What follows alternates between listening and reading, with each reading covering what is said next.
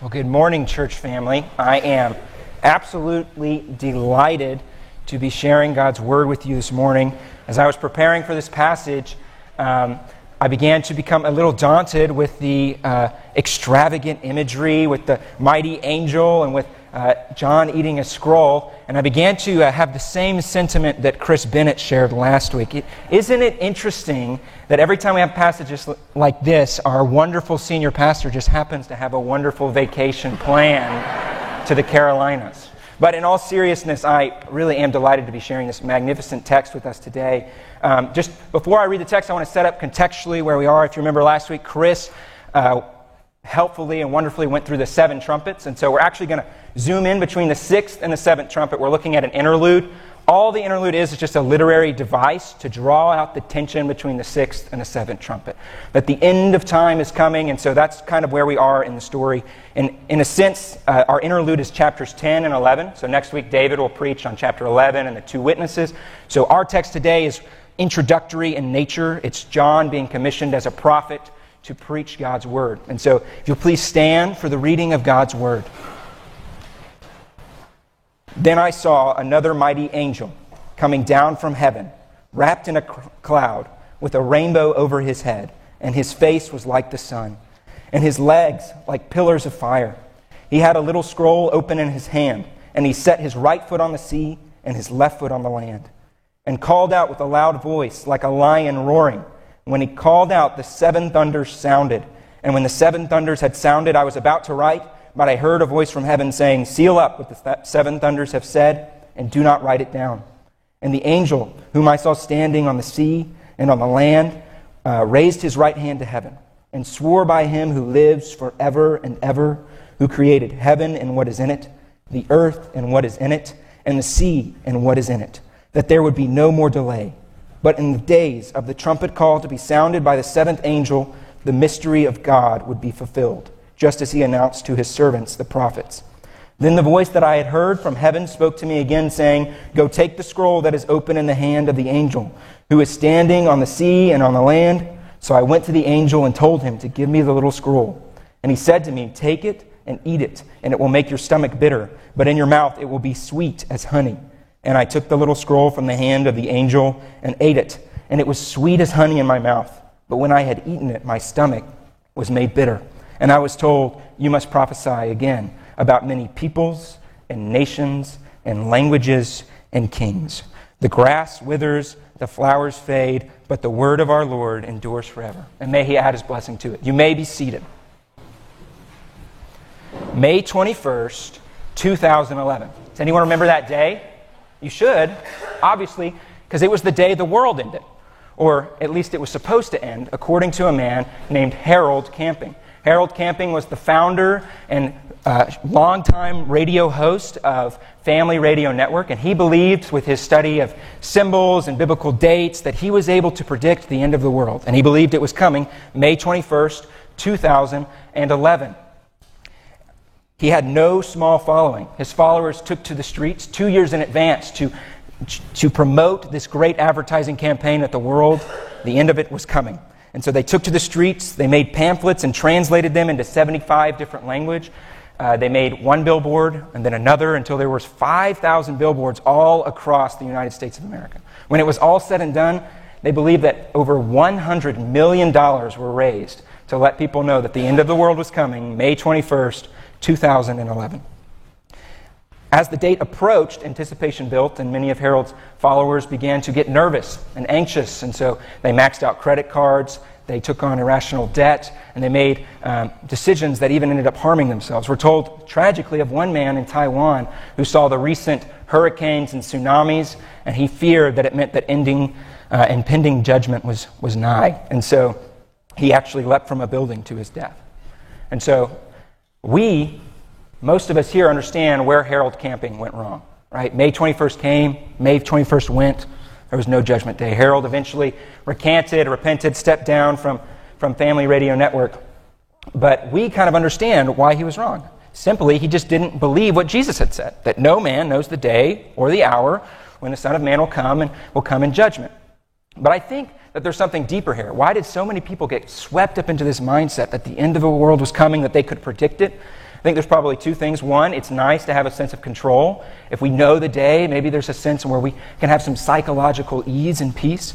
But I also think one of the significant things that is prevalent in our culture is that we interpret Scripture, particularly Revelation, through newspaper clippings. Um, this type of hermeneutic Tom Schreiner calls newspaper eschatology. And it's the idea that if we uh, you know, can use math and oh, we can just look at the right newspaper clipping, see the right pandemic or the right uh, hurricane, that we can combine it all together and figure out what the key to the interpretation of Revelation is. But the traditional Reformed Protestant understanding of, of Scripture is we don't go to newspaper clippings to figure out the solution. The old adage is as true as ever Scripture interprets Scripture. Revelation is a picture book, it's not a puzzle book. And it's, you know, we'll talk about this more, but it's a recapitulation. It's telling the same story over and over again.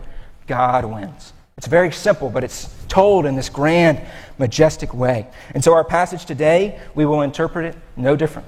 We're going to Scripture, and we have some confusing images, and I promise you, the key to unlocking the beauty of Scripture is in Scripture. And so that's where we'll be today. And our passage today starts with a mighty angel coming down from heaven. In the book of Revelation, angels often serve a very transitional role. They're often carrying out all the cosmic judgments that God is telling them to do, but also in terms of just literarily in the book, they serve a significant role because they are transitions. John will look to his right or look to his left or look up, and it means, okay, we're moving to the next part of the book.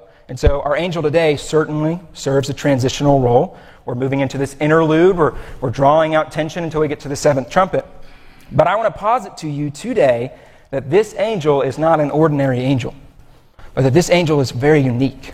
In fact, I'm going to posit to you, because of the imagery that it's used to describe this angel, the only other time that this type of imagery is used is when the Bible talks about Jesus Christ or when it talks about God Almighty Himself. And so many Reformed Old Testament scholars and New Testament scholars believe that this angel is actually Jesus Christ is actually our Lord and Savior. But what's so amazing and so unique about this depiction is that it's a callback to the Old Testament. There's a figure in the Old Testament called the angel of the Lord, who most um, Christians believe is the pre incarnate Christ. And I think we have that Old Testament angel of the Lord being depicted right here. If you don't remember who this Old Testament figure, angel of the Lord, is, I'm just going to brush brush us up on the memory of that and go through two examples. So, the first one you'll all be very familiar with is Exodus 3. Moses walks up and he sees a burning bush. And we're told that the angel of the Lord goes into the burning bush and speaks out. And most of you are familiar, right? This is where God, Yahweh Himself, says, You will go tell Pharaoh that I am who I am has sent you to let my people go. And so what we see here is that the angel of the Lord is simultaneously identified as Yahweh, but also distinct.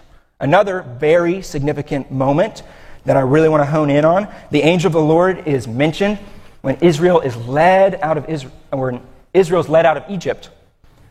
Um, what do they say? They're led by a pillar of cloud and a pillar of fire. I want y'all to hold on to those imagery. Cloud and fire describes both Yahweh, he's said to be in the pillar of cloud and the pillar of fire, but also the angel of the Lord is said to be in a pillar of cloud and a pillar of fire. So when we come to our text today, we see very very similar language. We see this idea the angel who's standing with his uh, feet straddling the earth and the sea, he's wrapped in a cloud. And so, not only is this a callback to the, the, the, cloud by day, but it's also a callback to the Son of Man says, Jesus himself says, he's, when he returns, he's going to come on the clouds of heaven. Or maybe you can remember at the Transfiguration, the Shekinah glory cloud of God comes and he says to the three apostles on the mountain, This is my Son. Listen to him. And so the cloud represents God's heavenliness, his majesty, his glory. Okay, let's move to the next description. It says, His face is like the sun. Again, the only time that this phrase is used is of Jesus. Actually, in our very book, uh, Revelation 1.16, we're told that the Son of Man, his face shines like the sun in full strength. And uh, very memorably, at the Transfiguration, when Jesus unveils his glory, says that his face shines like the sun in Matthew 17, too. And so this shining like the sun represents Jesus' beauty, his splendor, his purity, his perfect righteousness, and his moral character that is without um, taint or darkness. There's no variation in him. Then we see this is very significant a direct verbal allusion back to the pillar of fire that led Israel out of Egypt. So his legs are like pillars of fire. And throughout the book of Revelation, fire always, without exception, represents judgment. And so what we're seeing here is that this grand figure, Jesus himself, the Old Testament angel of the Lord, straddles the earth and the sea. And what is he doing? He's asserting that he is king, he is judge, he is Lord, he is sovereign over it all. And I think this is really uh, a beautiful picture. We also see just a few verses later that it says his voice roars like a lion, which is a callback to Revelation 5 2, with the lion of the tribe of Judah opens the scroll and of the seven seals. And so I think that there's a very compelling case to say that this angel is Jesus, um, but he's being depicted in his pre incarnate form before he became a baby in a manger. And so, what, what's the significance? Why do I spend a little bit of time drawing out this, that this is Jesus, this is the angel of the Lord? Because I think sometimes we can, we can forget that Jesus predates the New Testament. Jesus predates the Old Testament. Right? Jesus is eternal. He is the second person of the Trinity. He is God Himself. I mean, how amazing is it? This is our God, standing in power and might. I mean, this is amazing. And I think this, this, if we pause here and think about this, this will speak to our lives. To know that we have a great God who's in control of everything. He sees you. Many of us in this room are going through hard things, struggles, difficulties. And it's, it's wonderful to know that God sees you. He loves you. He cares about you. And He's in control. And everything that's happening in your life, He's working for the good of those who love Him. So, how amazing is that? That we have a God who is not easy to be defeated because he can't be defeated. He is in control of all things. Okay, we're going to move to the next part of our passage. We've talked about this grand figure, the angel of the Lord, Jesus himself. So, we see now that Jesus, angel of the Lord, shouts out. And what does it say? His voice roars like a lion. And when he called out, the seven thunders sounded. And when the seven thunders had sounded, I was about to write, This is John, but I heard a voice from heaven saying, Seal up what the seven thunders have said, and do not write it down. Okay, so we've already heard Chris last week preached on the seven trumpets. A couple weeks before that, David preached on the, seven seals, I believe, or maybe that was Dave, and they both did a great job describing that this is a recapitulation of God's judgment. It's a different angle of how it's described, but I want to go into detail of what this word recapitulation means. We, we keep saying it here at Providence, but I, I want to give kind of an analogy of what that means. Okay, so suppose that Haven, my, my wonderful wife, and I decided that we wanted to catch, capture the essence of our living room. So we hired a photographer. We said, okay, we want you to capture the essence of our living room, but you have to take multiple pictures. You can't just do it with one picture, you have to do it with multiple. Okay, in order to capture the essence of our awesome living room that Haven has put together. They'd have to take pictures of our right wall and our left wall and our carpets and our ceilings and our couches, whatever, to get the whole picture. But each time they took a picture, they would be taking a picture of the same room. But each picture would draw out a different angle, a different dimension, a different perspective that elucidates and illumines our understanding of what the room is. That is what these seven you know, forms of judgment are the seven seals, the seven trumpets, the seven thunders tucked away here. Later, we'll hear about the seven bowls. It's different angles and different dimensions that are being drawn out to help us get an understanding of what this great and glorious time will be like. So, after the angel of the Lord does this mighty seven thunders, he gives this mighty and magnificent oath. And he declares that God is the creator. And so, this is just emphasizing that God is unique and holy, and it is in His wisdom and His divine power to decide when the seventh trumpet will come. We see that, let's see, what is it? Verse 7 But in the days of the trumpet call to be sounded by the seventh angel, the mystery of God would be fulfilled, just as He announced to His servants, the prophets. What, what is this getting at? This idea that the mystery of God throughout the New Testament represents Jesus Christ. If you go look to Colossians 2, Colossians 2 2, I believe, it says that Christ is the mystery of God. And so, what mystery has Christ revealed to us in his person and work? That salvation is not just for the Jew, but for the Gentile also. And so, this great oath that the angel is declaring, he's saying, you know, when the seventh trumpet comes, there will be no more delay, time will be over, um, every wrong will be made right, every tear will be wiped away, God will declare victory and justice. And so, the idea of the mystery of God being fulfilled is that God will get every last one of his people. The gospel announcement will be accomplished. There will be no failure, not an iota of failure will happen. God will win. Our sovereign king never loses. Okay. Imagine that what we've just done is we're, we're like a drone and we've gone over this text, you know, and seen this amazing and beautiful landscape. Okay. Now we're going to come in we're going to hone in on what I think is really the meat of the passage. And I want us to focus and zoom in on the last um, kind of three verses. And so if you remember, we just read it that a voice comes out of heaven and tells John, Go take the scroll that is in the angel's hand. This scroll has a lot of similarities to the scroll that's in Revelation 5, but we're going to see its contents in, in just a few minutes. And so he's told that he's to take the scroll and then do something very peculiar. He's to eat the scroll. And he's told that when he eats the scroll, it will be bitter in his stomach and sweet in his mouth. And then he obeys and he eats the scroll, and it's sweet in his mouth and bitter in his stomach. And he's told that he now must go prophesy about many kings, nations, and kingdoms. It'd probably be better translated as prophesy against many kings, nations, and kingdoms. Well, the key to understanding this text is not the newspaper clippings. Okay, what, what does this eating mean? It's found in Scripture. So there's a direct allusion and callback to the book of Ezekiel. So if you want to turn to panel six in your bulletin, you'll see that Jesus, God, is recapitulating this idea of what it means to be commissioned as a prophet. There's going to be eating of God's word that is involved in this idea. So I'm going to read that for us real quick.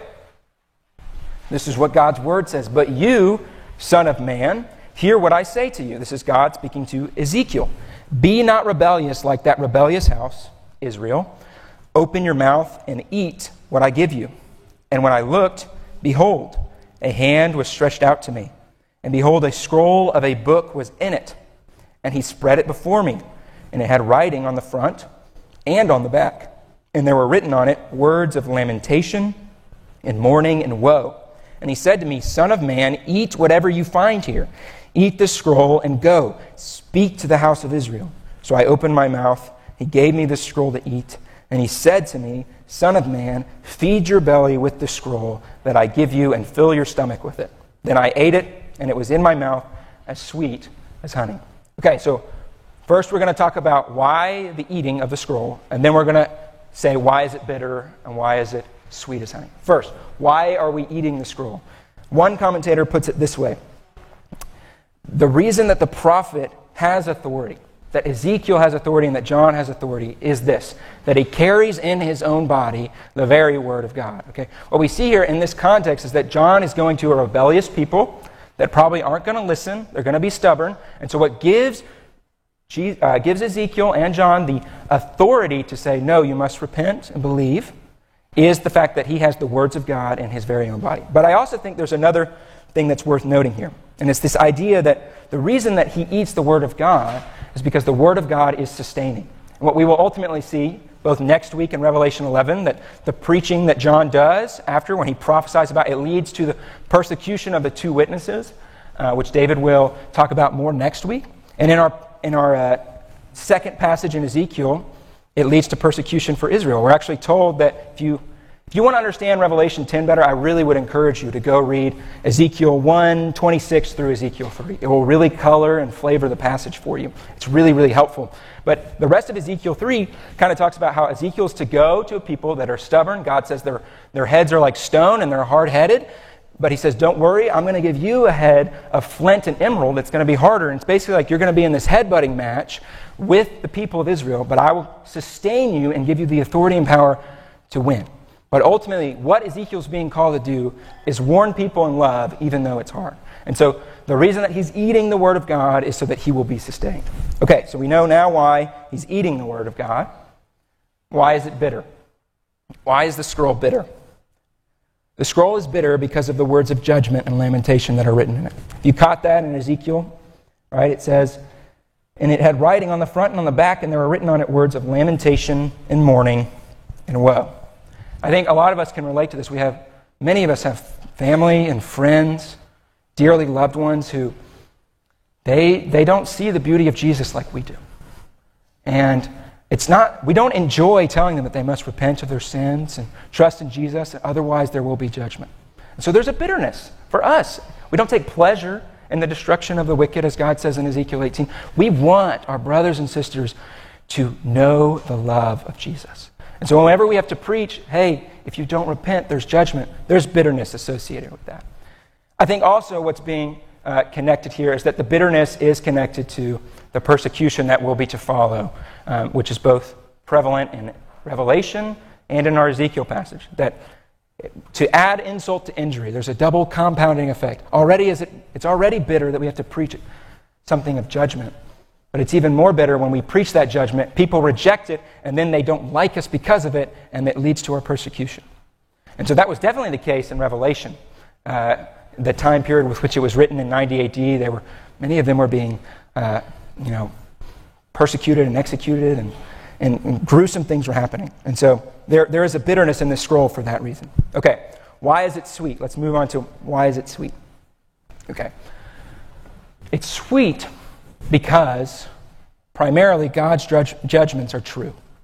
Even in the hard things, okay? Even in the bitter, there's a sweetness because God is a righteous judge and everything that he decrees is true.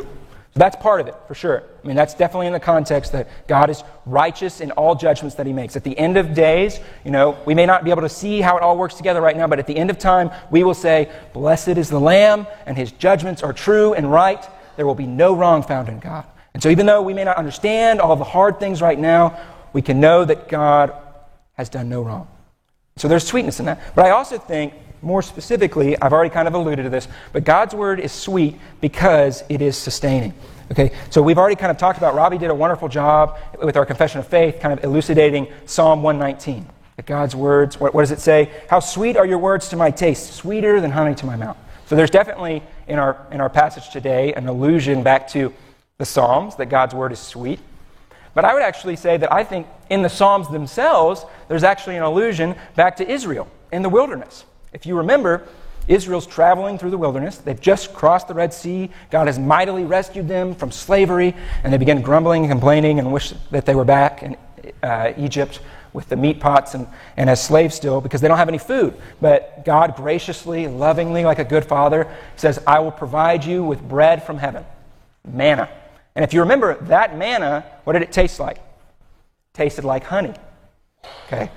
Hang with me here. It will, it, there will be a connection. Okay? Why would God give them bread that tasted like honey? Well, where were they going? They were going to Canaan. And over and over and over again, Canaan, the promised land, is said to be flowing with milk and honey. And so it's this idea. The bread that they were given every day, it sustained them because it reminded them of where they're going. It gave them a taste of the promised land every day. So, why is God's word sweet? Because it gives you a taste of the promised land, it gives you a taste of heaven, it gives you a taste of the character of God. That if you trust in Jesus, there's a sweetness there because you are coming into communion with God Himself. It's amazing. Okay, so now I have kind of went through the whole passage. I want to kind of step back maybe focus on some more application. How does this apply to us? So I'm going to do kind of three things on the bitterness of God's word and three things on the sweetness of God's word. Two of the things in our bitterness section we've kind of already talked about, so I'll go through them quickly, right? Why is God's word bitter? Sometimes we have to preach repentance, and that's not easy. Okay? And sometimes it can be bitter because it seems like the person I'm preaching to, no way are they going to repent. They are so against God, there's no way they're going to. But we're told in 2 Corinthians that we are the aroma of Christ to God among those who are being saved and among those who are perishing. To one, a fragrance from death to death, and to the other, a fragrance from life to life. So it's not our job to decide who is worthy of being preached to or not. That is in God's hands. And we get to delight in his purposes and hope and pray that our message is a fragrance of life to life. Okay, we talked about that a little bit. We've already talked about how application. Sometimes preaching God's word can lead to suffering. I mean, we have many brothers and sisters. Um, you know, right now, maybe we have a, you know, a freedom of religion that that we're in a far more cozy situation than the early church was. That's, that's for true. Although there does seem that there is a, some vitriol rising against the overall message of the gospel lately. But we have brothers and sisters in other countries right now who are being arrested. And they are enduring suffering for the cause of Christianity and for the cause of the gospel. And there's bitterness attached to that. So that's another application that sometimes preaching God's word can be bitter in that way because it leads to suffering. And then finally, I think that there can be a bitterness application here just in overall sanctification. Sometimes God's word says things that we don't like. Like um, when I get home and I would rather watch TV than help with dishes, right? God's word would say, you need to be humble and help Haven out, okay? She doesn't just do everything for you. You need to be a loving and humble and kind and gentle husband. And sometimes when my flesh interacts, my sin interacts with God's word, there's a sting that comes attached to it that says, you must be humbled. And so this is kind of the whole principle of mortification, right? In order for there to be life, there has to first be death. And that death doesn't feel good, it's bitter. But this is, this is the key, I think. The reason that the bitterness is there is to launch us back into the sweetness of God's word. And so there's death, but following death, there's life. And so now let's step in to the sweetness of God's word. I think some of you, you know, when you hear that God's word is sweet, you like instantly resonate with it. Like, and maybe that's just where you are in your life, and I just think that's so amazing. Like when you read God's word, every time you read it, you're just like, wow, this is amazing. I can't believe that this is the God that I worship, the God who created everything. I had a friend who I talked on the phone with this week who um, was telling me he went through a time of sincere and like, serious doubt um, and he was an atheist for a year. But he began to really study and dig into God's Word. And little by little, with the help of the Holy Spirit, he began to see the beauty of God's Word. And now it's about 15 years later, he told me, he said, You know, now every time I read God's Word, I just get goosebumps. It's so amazing. You know, and like, I think some of us, like, when we hear that God's Word is sweet, we're like, it's objectively true every time. But I want to be sensitive here, you know? Some of us, maybe when we open God's Word, we haven't felt that in a while. Maybe we did at one point. We read God's Word, and that was several years ago. But now when we read it, it's like, same old, same old. I've heard this before. I don't understand it. It's not interesting. What's going on? God, are you there? I want to experience your presence, but it doesn't seem like you're there. And so there's not necessarily a bitterness, but there's certainly not a sweetness. And so I think what I want to end on, briefly, I'm going to give three kind of helpful scriptural principles that could help us. What do we do when we want to experience the sweetness of God's word, but we aren't? What do we do when we want badly to experience communion with God Himself, but, it, but it's hard? So here, here's my first principle. And you're going to roll your eyes at me because it's so simple. The first answer is read it. First answer is read it. But read it habitually, okay? We've already compared God's word to food. Okay? But let, let me do it again. I bet none of you can remember every meal that you've had in your entire life. Okay? But all the meals that you have had played a significant and important role in getting you here today. Okay? They have had a sustaining and important role in your life. Um, you know, not every meal is going to be an amazing steak. On Friday, Haven made me like a meal that I will remember for a very long time. It was amazing. Uh, not every meal is like that. So, and that's that's okay. You know, sometimes for lunch you need a PB and J, but it gets you from point A to point B. And so I think sometimes maybe we need to temper our expectations. Okay, when we come to God's Word, not every time is, is, is it all going to click and it's going to be that amazing steak or, or whatever your favorite food is. Sometimes it's just going to be sustaining and it's going to be good. And you're going to look back after two years and say, God was with me there. God was with me there. That was what I needed to hear in that time. It may not have been revolutionary, but it was nonetheless good. And so, first principle read God's word habitually and just understand that it is sustaining.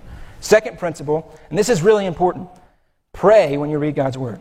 Every time that you come to God's word, you know, if you are longing for the sweetness of God's word, tell Him, Lord, I want communion with you. I want to experience the desire of my heart badly. And so say, Lord, I want to know you better. Would you reveal yourself to me in this time? For these 15, 20, 30 hour, however long you're meeting with him, just say, God, meet with me. And Jesus says, ask and you will receive. Okay? I promise you, if you are consistent, God loves you and he will answer you in his word. And he wants to commune with you. He wants to show you his glory. So pray. Prayer should never be divorced from reading God's word. And then finally, and this is probably most significant, when you read God's word, wherever you are, look for Jesus. Jesus is all over God's word. And this is really, I think, where the sweetness of God comes to a head. Whenever you encounter the heart of Christ in Scripture, you will experience rest. And you will be able to see his love for you and his compassion for you. Um, and so I would encourage you, you know, Jesus is not just in the Old Testament when the angel of the Lord shows up. He is there, and those passages are really cool, and I encourage you to study them.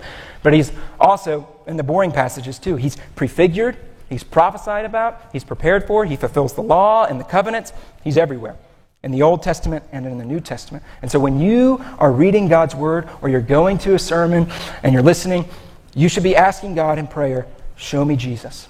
Show me your Son. Show me your glory in the face of Jesus Christ.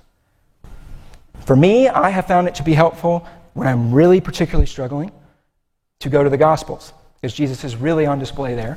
For some people, be others. Maybe it's the Psalms or maybe it's the epistles. But fi- find a place where in the past you have really seen the person and work of Jesus at work and go there and just camp out there and look at Jesus and just see how wonderful and beautiful he is. And that's really the key of the whole sermon. The sweetness of God really comes all together in the person of Jesus. For in Jesus Christ, for in Jesus Christ we experience the true wonder and glory of God's word. For Jesus is the Word made flesh. He is the true manna, the bread from heaven. So, in the person and work of Jesus, we find our sweet remedy for our sin. And we find a mighty and powerful and eternal King who straddles the earth and the sea, who says, I've got everything in control. And if you put your faith in me, I will take you home, and all will be made well. Let's pray. Dear Heavenly Father, thank you. Thank you for your word. Thank you that every time we open up your word, we get a touch of your glory and a touch of heaven. And I pray that everyone in here, in this room, that they would leave here invigorated to commune with you, to just be excited about opening up their Bibles and to experience the sweetness of your word. That we would go out and be obedient people who love your word, who love you, and experience true joy and true contentment that comes from you and your Son, Jesus Christ.